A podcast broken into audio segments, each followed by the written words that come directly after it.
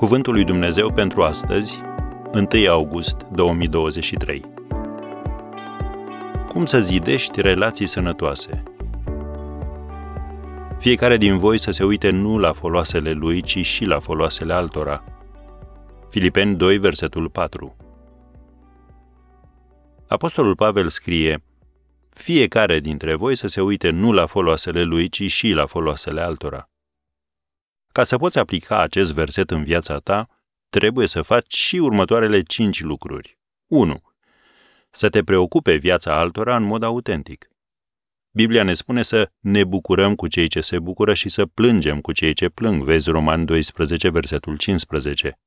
Și lucrul acesta este posibil numai când îți faci timp să afli ce se petrece în universul celui de lângă tine. În al doilea rând, fii o persoană jovială. O inimă veselă înseninează fața, dar când inima este tristă, Duhul este mâhnit. Scrie în Proverbele 15, versetul 13. Nu arunca problemele tale asupra celorlalți. Au ei destule. Când ești în prezența altora, încurajează și adu-i înaintea Domnului în rugăciune.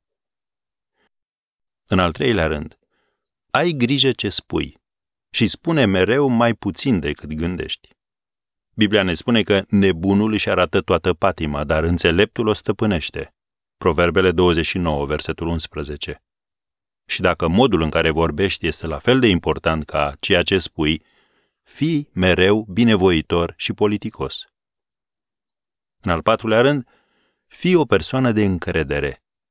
Biblia ne avertizează să avem grijă că în zilele din urmă oamenii vor fi, între altele, iubitori de sine, neiubitori de bine, Citiți primele trei versete din 2 Timotei 3.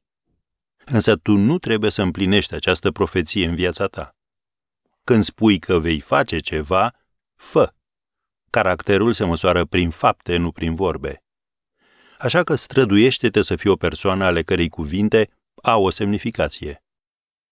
Și un al cincilea lucru pe care să-l faci ca să împlinești în viața ta Filipen 2, versetul 4, este să fii o persoană motivatoare. Barnaba era cunoscut ca o astfel de persoană pentru că îi îndemna pe toți. Vezi Faptele Apostolilor 11, versetul 23. Ai observat vreodată ce se întâmplă când dai un copil în leagăn pentru prima dată? E fricos la început, dar dacă îl încurajezi puțin, copilul începe să se avânte și în final se dă singur. A avut nevoie de puțin ajutor ca să pornească și apoi nu-l mai poți opri. O vorbă bună și un zâmbet pot face minuni.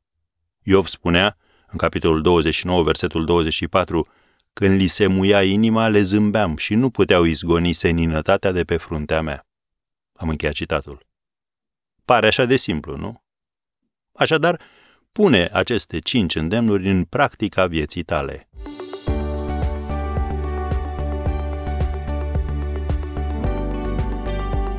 Ați ascultat Cuvântul lui Dumnezeu pentru astăzi rubrică realizată în colaborare cu Fundația SER România.